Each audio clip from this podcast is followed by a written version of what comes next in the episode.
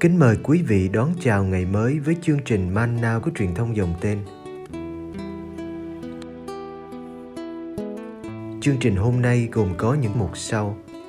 Trước hết là lời Chúa và suy niệm, kế đến là hạnh các thánh và cuối cùng là tông đồ cầu nguyện. Bây giờ kính mời quý vị cùng theo dõi chương trình.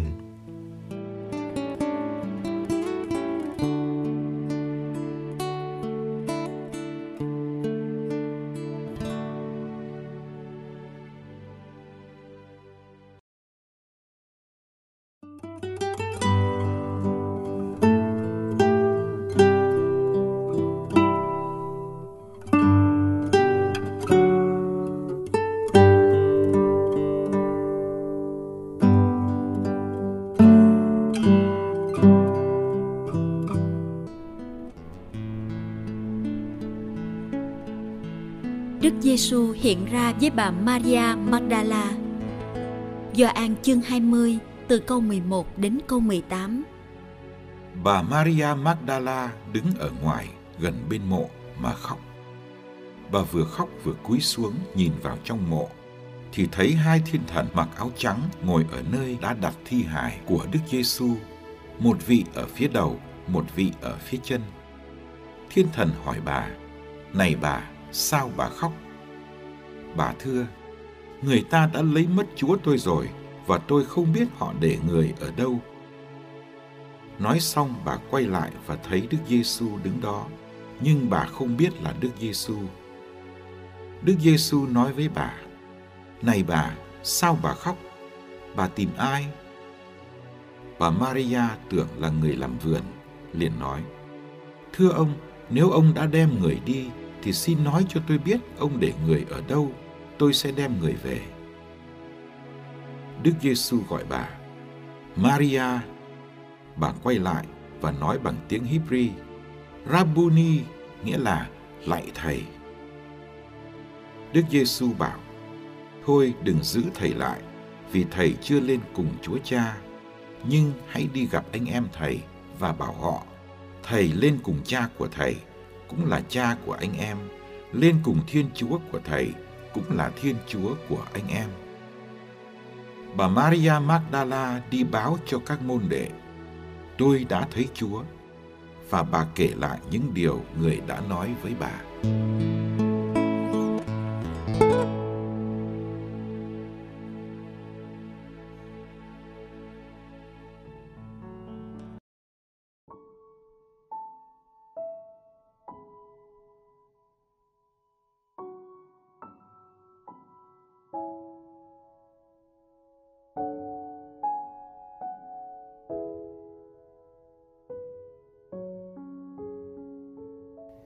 Maria Magdala là con người yêu mến. Theo tin mừng Gioan, bà đã theo thầy Giêsu đến tận đồi sọ, đã đứng gần thập giá và chứng kiến cái chết của thầy. Hầu chắc bà đã tham dự cục mai táng thầy và biết vị trí của ngôi mộ. Hơn nữa, bà là người ra mộ sớm nhất vào ngày thứ nhất trong tuần. Rồi bà chạy về báo tin cho các môn đệ về chuyện xác thầy không còn đó. Bài tin mừng hôm nay cho thấy bà lại có mặt ở ngoài mộ lần nữa. Ngôi mộ như có sức giữ chân bà.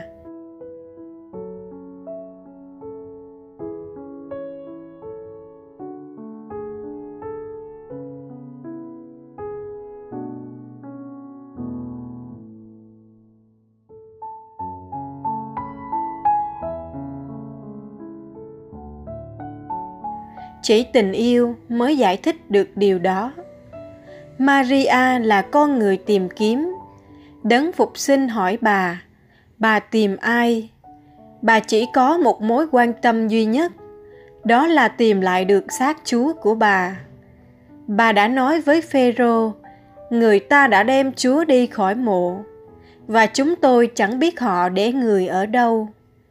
Bà đã nói với vị thiên thần ngồi trong mộ điệp khúc tương tự. Người ta đã lấy mất Chúa tôi rồi, và tôi không biết họ để người ở đâu.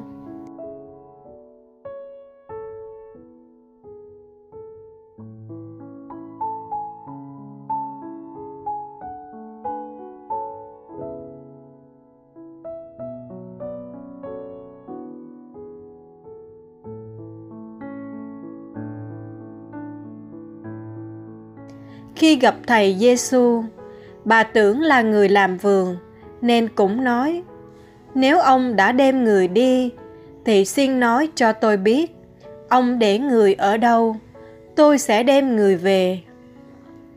Đối với Maria, mất xác thầy là mất chính thầy, nên bà cứ bị ám ảnh bởi chuyện người ta để người ở đâu. Maria là con người đau khổ bà đã khóc nhiều từ khi xác thầy không còn đó. Cả thiên thần và Đức Giêsu đều hỏi bà cùng một câu hỏi. Tại sao bà khóc? Ai sẽ là người lau khô nước mắt của bà Maria Magdala? Ai sẽ là người giúp bà tìm thấy điều bà tìm kiếm?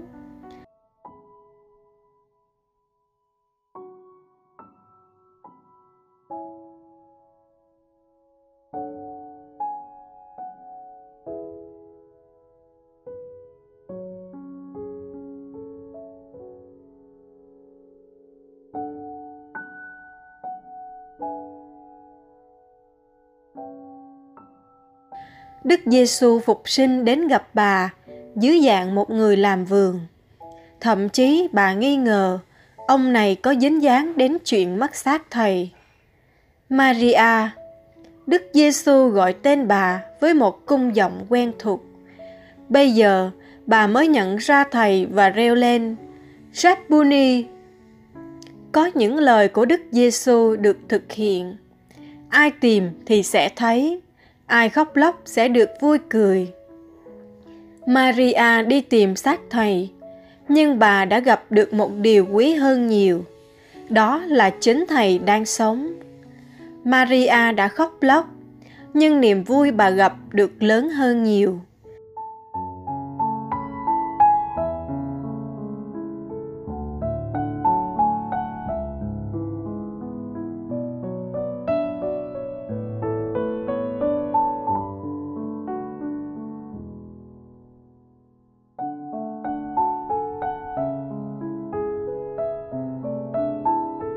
Chẳng có giọt nước mắt nào là vô ích trước mặt Thiên Chúa. Hãy nếm niềm vui bất ngờ của Maria.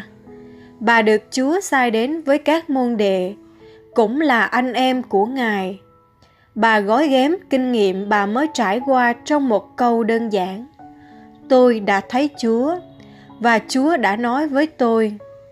Chúng ta không thể nào làm chứng cho Chúa Giêsu nếu không có kinh nghiệm này thấy Chúa và nghe được Chúa nói. Đó là ước mơ của chúng ta trong cầu nguyện.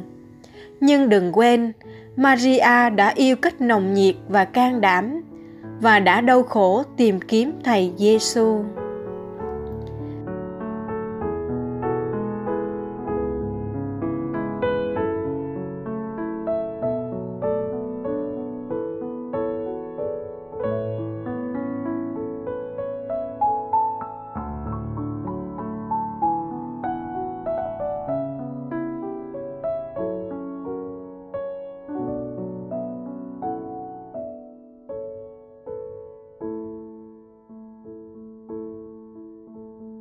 Lạy Chúa Giêsu phục sinh, xin ban cho con sự sống của Chúa. Sự sống làm đời con mãi mãi xanh tươi. Xin ban cho con bình an của Chúa. Bình an làm con vững tâm giữa sóng gió cuộc đời.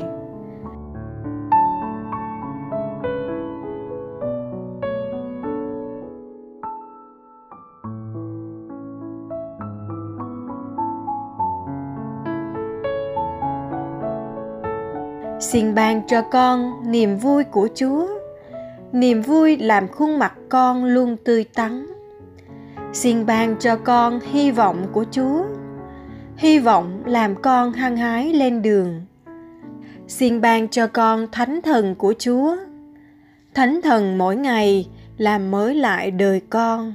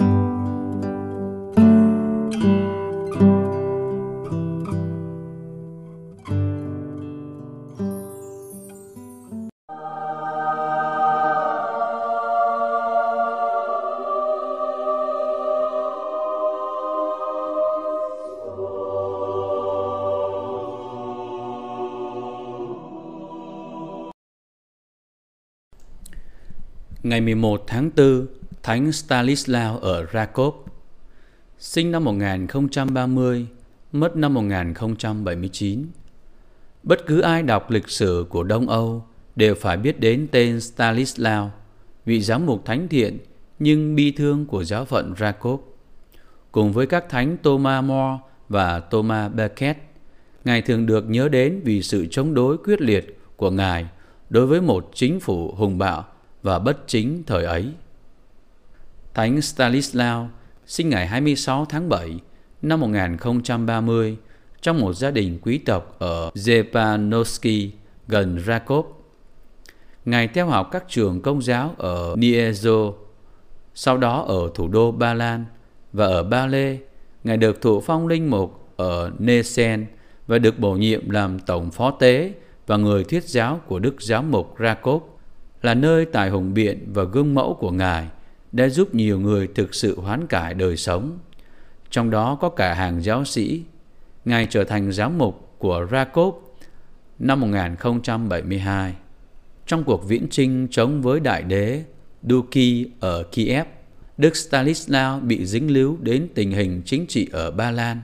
Nổi tiếng là người thẳng thắn, Ngài tấn công những hành động xấu xa của vua và người dân nhất là các cuộc chiến bất chính cũng như các hành động vô luôn của vua Boleslao thứ hai vì ông đã cướp vợ của một nhà quý tộc. Lúc đầu nhà vua tự ý xin lỗi và bày tỏ sự ăn năn sám hối, nhưng sau đó lại trở về con đường cũ. Đức Stanislaw tiếp tục công khai chống đối bất kể những hăm dọa về tội phản quốc và tử hình.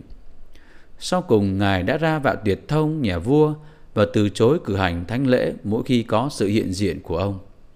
Điên lên vì tức giận, nhà vua ra lệnh quân lính hạ sát vị giám mục.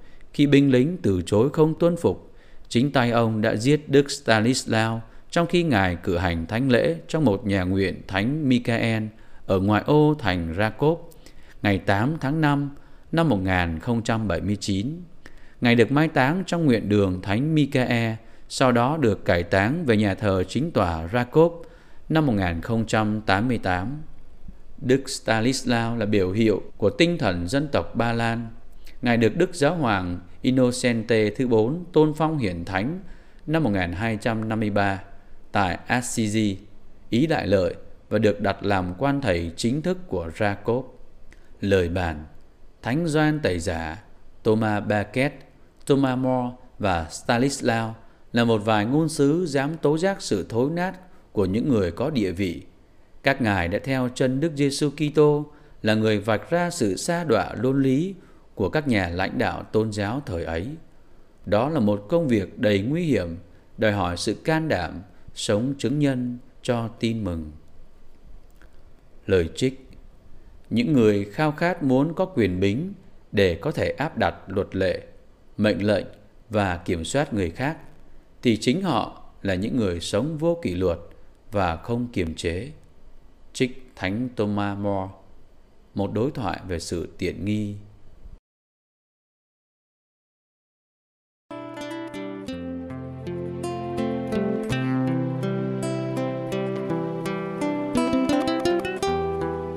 Cảm ơn quý vị đã theo dõi chương trình. Kính chúc quý vị một ngày mới tràn đầy niềm vui và ân sủng của Chúa và mẹ Maria.